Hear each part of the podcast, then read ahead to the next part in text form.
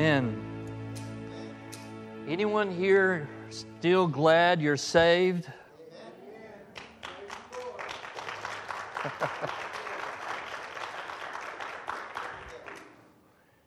Man, Jesus is amazing.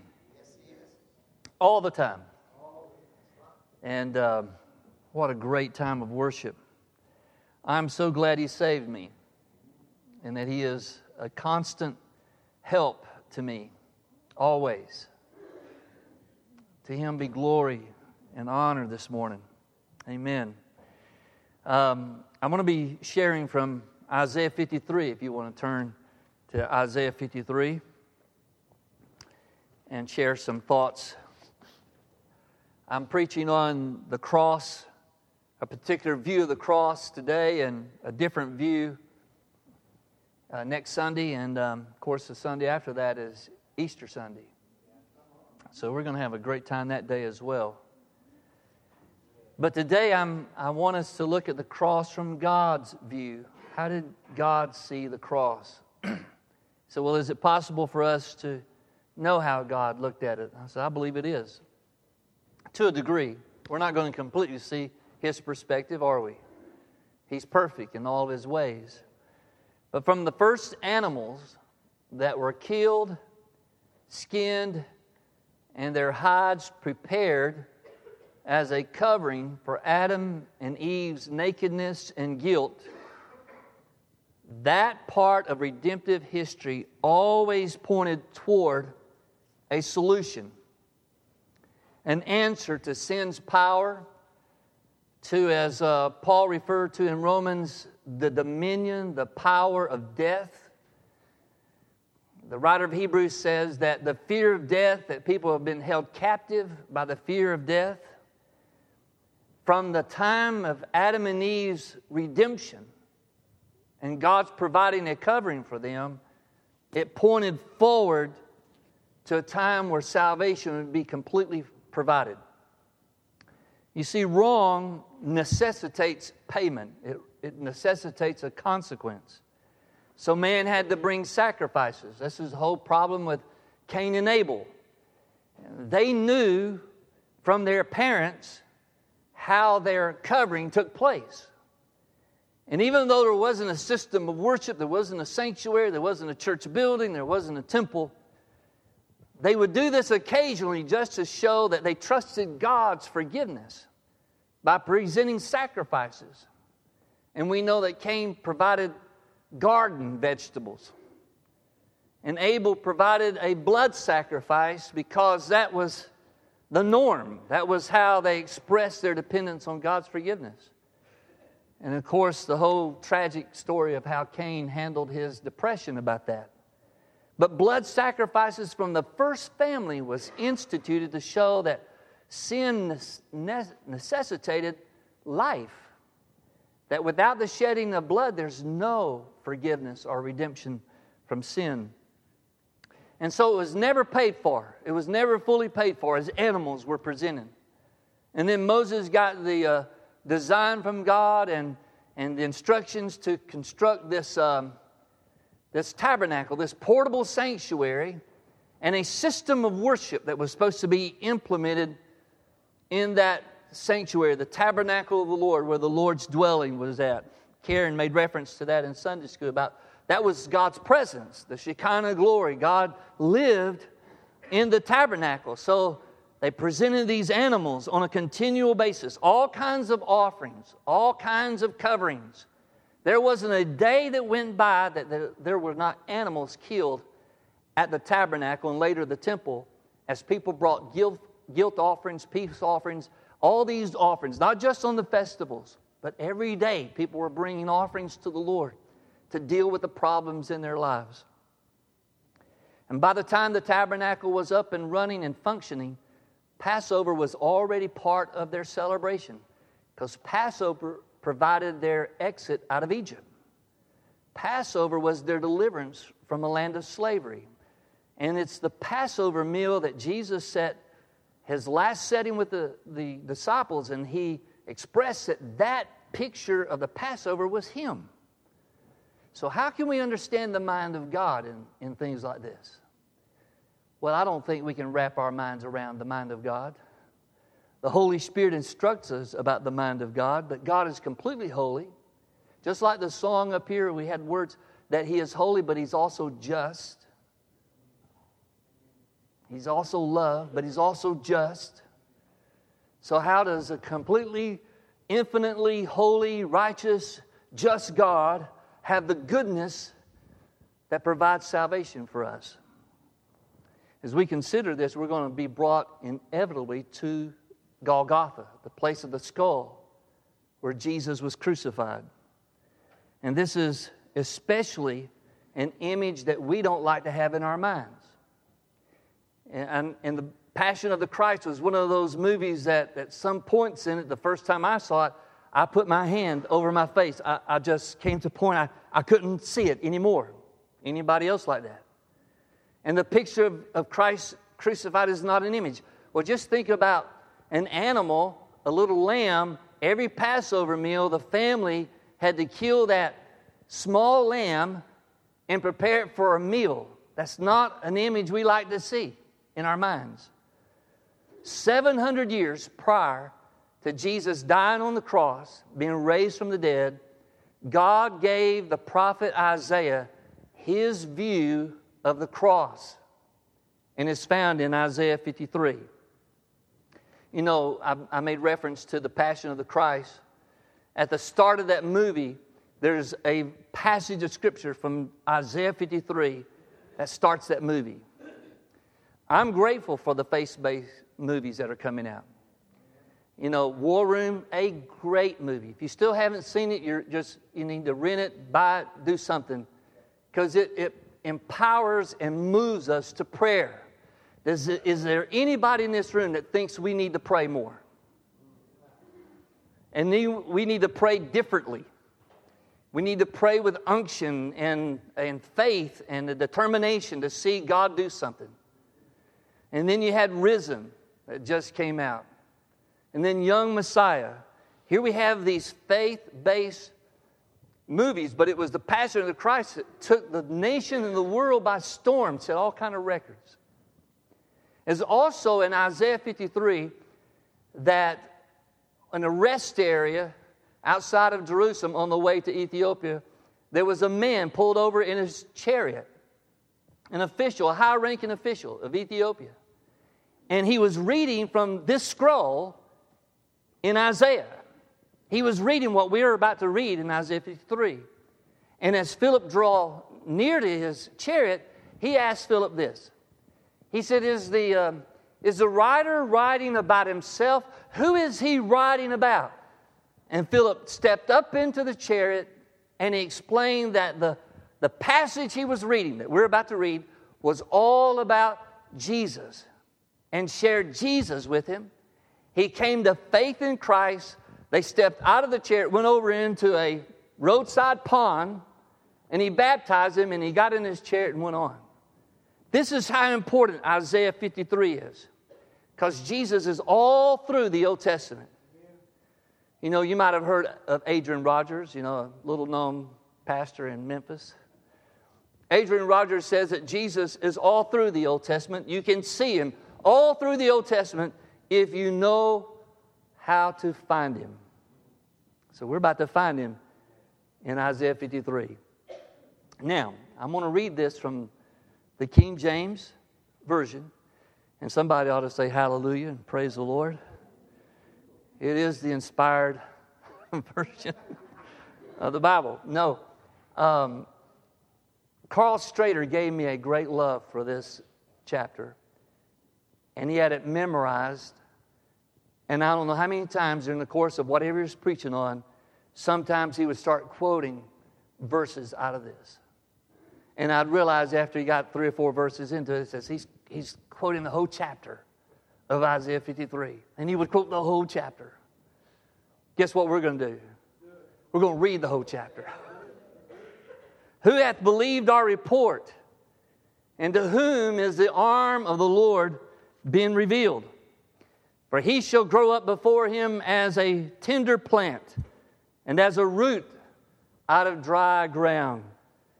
He had no form nor comeliness, And when we shall see him, there is no beauty that we should desire him. He is despised and rejected of men, a man of sorrows and acquainted with grief. And we hid, as it were, our faces from him. He was despised, and we esteemed him not. Surely he hath borne our griefs and carried our sorrows. Yet we did esteem him smitten, stricken, smitten of God, and afflicted. But he was wounded for our transgressions, he was bruised for our iniquities. The chastisement of our peace was upon him, and with his stripes we are healed. All we like sheep have gone astray. We have turned every one to his own way, and the Lord hath laid on him the iniquity of us all. He was oppressed and he was afflicted, yet he opened not his mouth. He is brought as a lamb to the slaughter, and as a sheep before her shearers is dumb, so he openeth not his mouth. He was taken from prison and from judgment, and who shall declare his generation? For he was cut off out of the land of the living. For the transgression of my people was he stricken. And he made his grave with the wicked and with the rich in his death, because he had done no violence, neither was any seat, deceit in his mouth. Yet it pleased the Lord to bruise him. He hath put him to grief. When thou shalt make his soul an offering for sin, he shall see his seed he shall prolong his days, and the pleasure of the Lord shall prosper in his hand. He shall see the travail of his soul and be satisfied. By his knowledge shall my righteous servant justify many, for he shall bear their iniquities. Therefore will I divide him a portion with the great, and he shall divide the spoil with the strong because he hath poured out his soul unto death, and he was numbered with the transgressors.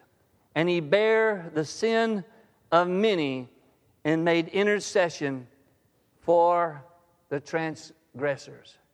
If you want to put something out in the column next to that passage, you ought to put the cross, because that is all about the cross. Everything from the starting verse to the verse 12, it's about the cross. And we can see the cross from God's perspective through this passage.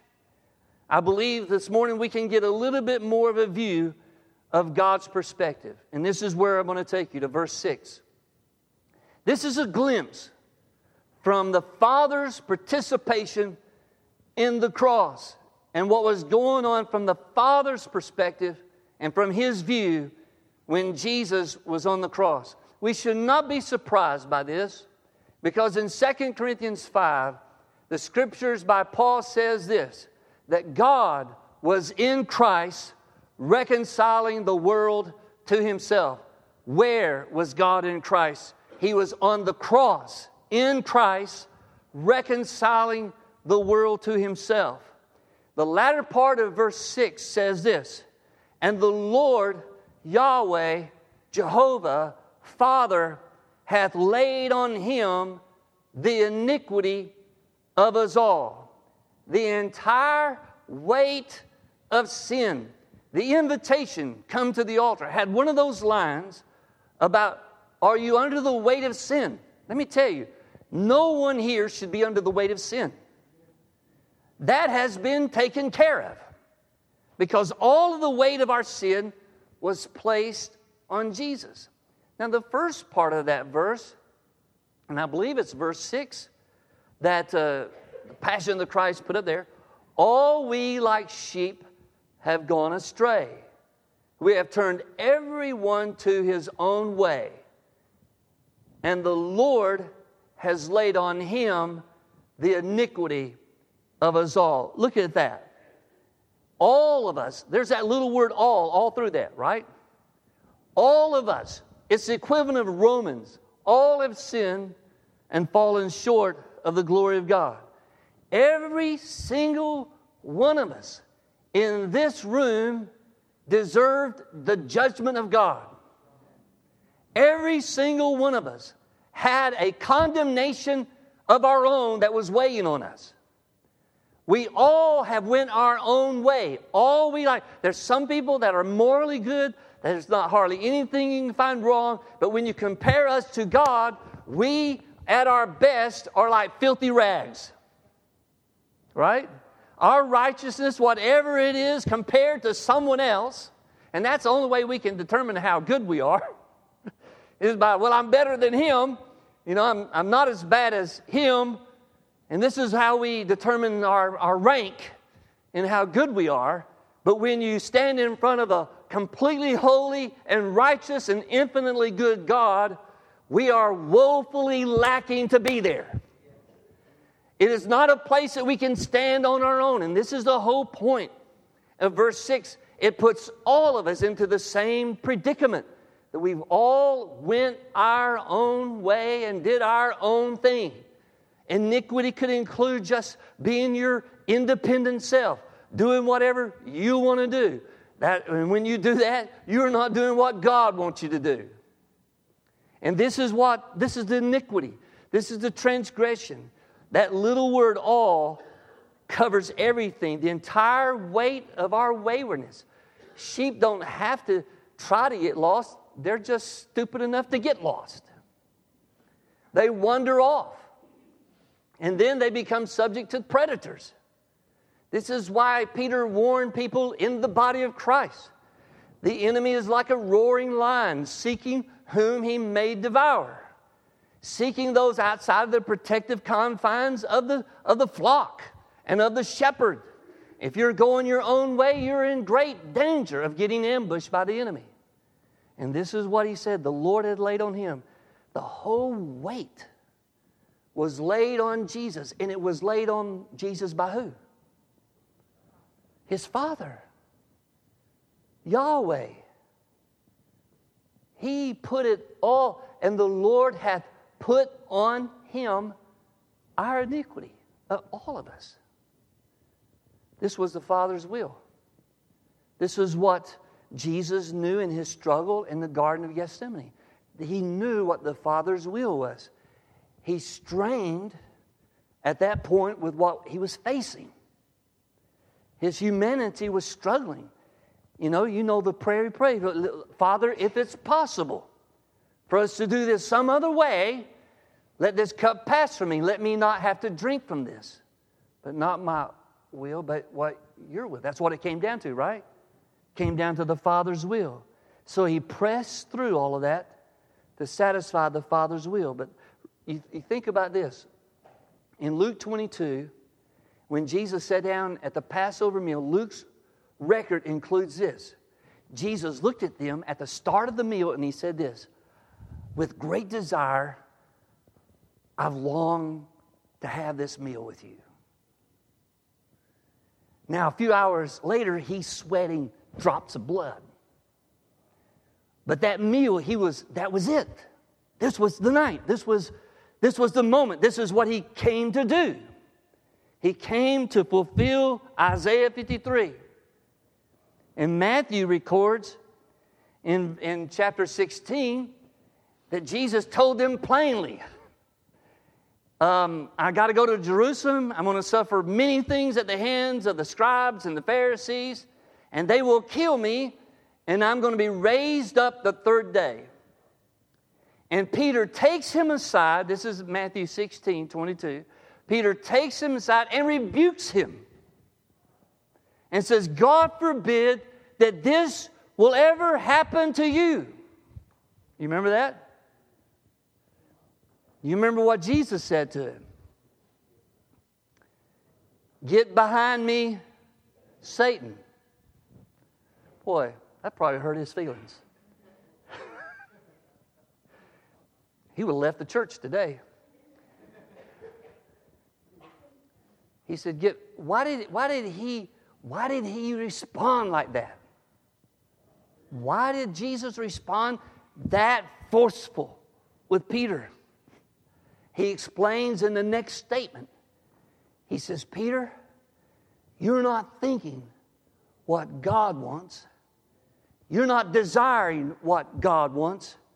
You're desiring what man wants. The King James says, You savor not the things that be of God, but you savor the things that are of men. Peter's emotion got involved into that statement. And we're, we're, it's impossible for us not to be emotional. It's part of our makeup, right? And when we look at some of these things and what happened, it's hard for us to see God's perspective on the cross that this was God's will. This is something He wanted to do, not that He had to do. This was something God wanted to do. Will is not just a, a plan, will also means desire. This was the Father's desire, this was the Son's desire. This was way before the universe was laid and the foundations of the world was laid. They determined way before Adam and Eve was ever created and before they would ever fall that redemption of fallen mankind would come through the Son becoming the sacrifice for everybody's sins. There's an old Gaither song that some of you might know some of the lyrics. You probably know the chorus. It's no wonder that he stumbled when he walked up Calvary's Road. Anyone remember that song? Hand raise? No hand raise? Where are all where's all the Bill Gaither fans here? Well, it's an old song. It was written in 1969. That's old. That's ancient. Some of us graduated from high school in a year like that. But let me, let me just share the two verses with you. This was written by Gloria Gaither.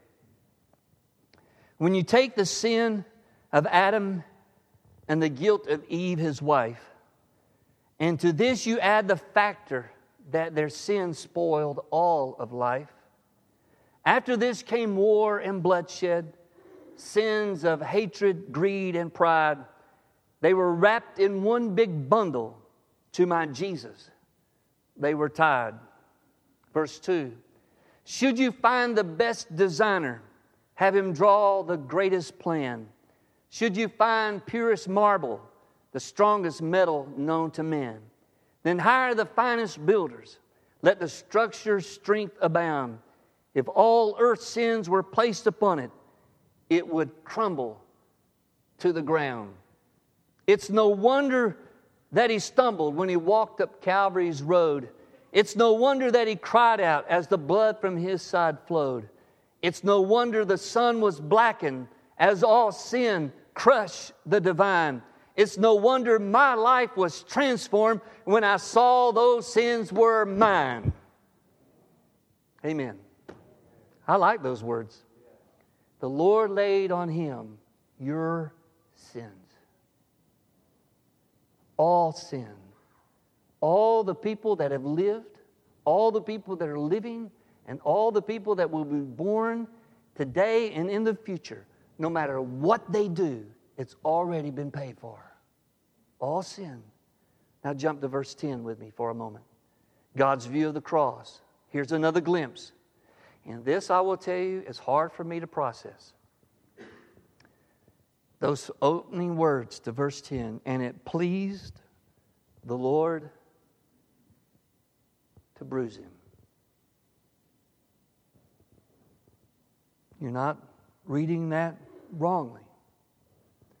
It pleased the Lord to bruise him. The actual wording Yahweh is delighted to crush him.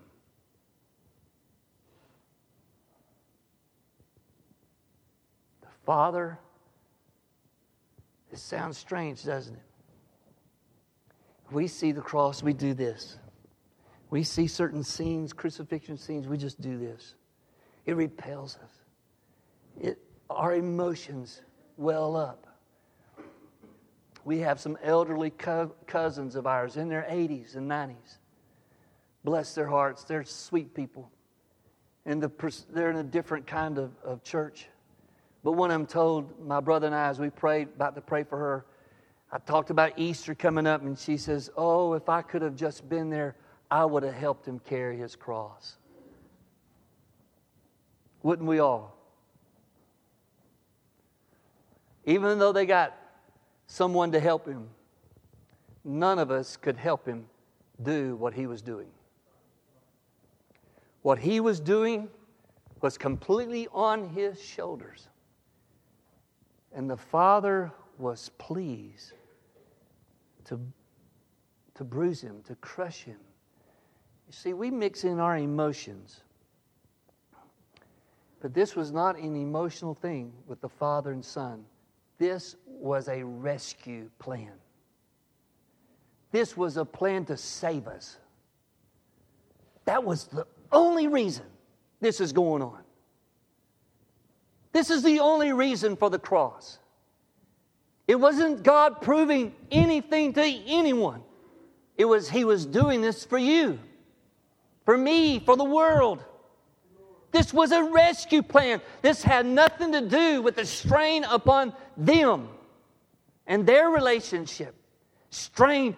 You think about what was going on there and Jesus being so much in agony in the Garden of Gethsemane, they were about to experience within their relationship something foreign to God, and that was death.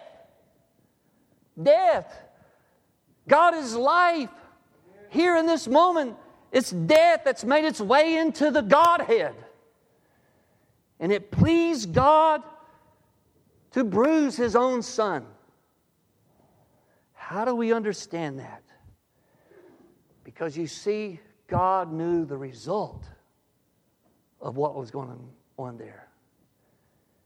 And it pleased him that his son was doing that. Are you following me? Jesus is baptized, and there's a voice from heaven saying something like this. You remember? This is my beloved Son, in whom I'm well pleased. And the word for pleased there in the Greek is the same word supplied in the Septuagint, the Greek rendering of Isaiah 53, right there in verse 10. It's almost as God is saying, I'm pleased with him because I know the journey he's on. We think in terms of time. Everything, it pleased God that in Christ would dwell the fullness of the Godhead bodily. Isn't that in the Bible too? Same word. It pleased God that Jesus would be the representation of heaven, the representation of God to endure sin on our behalf. This is why it pleased God to bruise him. And it gives us a little bit of understanding when you look on down. He shall see the travail of his soul. This is verse 11, and be satisfied. Jesus shall, the Father shall see the travail of his own Son's soul and be satisfied. By his knowledge, my righteous servant will justify many because he will bear their iniquities. The Lord will witness the travail of his own Son, his own Son's soul, and be satisfied. You see, sin is like a debt, right? Forgive us our debts as we forgive our debtors. Sin is like a debt, it's an obligation against the character of God. So we accumulated this huge debt against God that we could not pay. But the satisfaction of that debt was through the person of Jesus. It's always a joyous occasion when you make the last payment on anything. And those three words are there paid in full. Wonderful words. That's shouting territory. You know, you can just, you, when you seal that envelope up and you put that stamp on there, you just get into a gospel service right there in your living room. Well, why aren't we like that because of Him paying our debt in full on the cross? There's the hymn that says, Jesus paid it all. All to Him I owe. Sin had left a crimson stain, He washed it white as snow. The cross satisfied the requirements of God fully and completely. Verse 10 is amazing. When thou shalt make his soul an offering for sin. You know, the word offering there is the same word used in Leviticus for guilt offering. The soul of Jesus. Wow, we think about the, um, his body hanging on the cross. It's almost as though the greatest struggle that Jesus had with all of this was in his soul. He wasn't being whipped in the Garden of Gethsemane, but his soul was in agony. He even said that. My soul is sorrowing unto death. I have, I have this turmoil inside of me. And he agonized. He wasn't under any physical duress, not yet. But it's almost as though when he woke up the disciples the last time, and, and he's like, relaxed. Okay, you can wake up now. They're about to come. And it's like, it's like he's finished with the decision, right? They could beat, they could beat him as much as they could. They could say anything to him, mock him, ridicule him. But in his soul, it was done. And when his body expired on the cross, is because he said to the Father, Into your hands I commit my spirit. And that was it. It was finished. Now, we're going to stay in Isaiah 53 over the next two Sundays. And verse 12 is a great verse. We're not going to get to it today. But I want you to just kind of look, take one little phrase there. And Brandon, if you can come back with the praise team. And he shall divide the spoil with the strong. You know what that means, right? That means he won. That means he won. And the devil lost. I'm all right with Carmen writing a song about the devil having a party somewhere in hell over Jesus dying. But I want to tell you, it was a sad day wherever the devil was. In, in, in way, I wished he was confined to the, for, to, to the confines of Hades. But he's roaming about. But it was a sad day, the day that Jesus made it to the cross because that was the atoning sacrifice of God. That's why when someone stood in front of Jesus and told him, No way is that going to happen to you, he says, That's the devil talking through you. Push him off a cliff, kill him when he was a two year old baby, try to stone him. The devil did everything to kill him before the cross because he knew after the cross, it's over. It's done. Now, next Sunday is going to be a different view of the cross. But I want you to stand with me because that verse about are you under the weight of sin? There's people here that have a heaviness on you. You don't have to carry that heaviness. You might be feeling guilty about some things that's happened this week. But come to the altar this morning and let God lift that weight off you because it's not meant for you to carry it. He's already carried it. Lord, I ask you this morning to speak to your people who are known by you and called by your name and thankful that they have experienced the taste of salvation. That we determine today we're not going to carry unnecessary burdens in our life. Not when you carried the greatest burden imaginable. Lord, I do pray for those who are, who are under a weight Maybe they've had some failures recently. May they come today. May that heaviness be lifted off of them.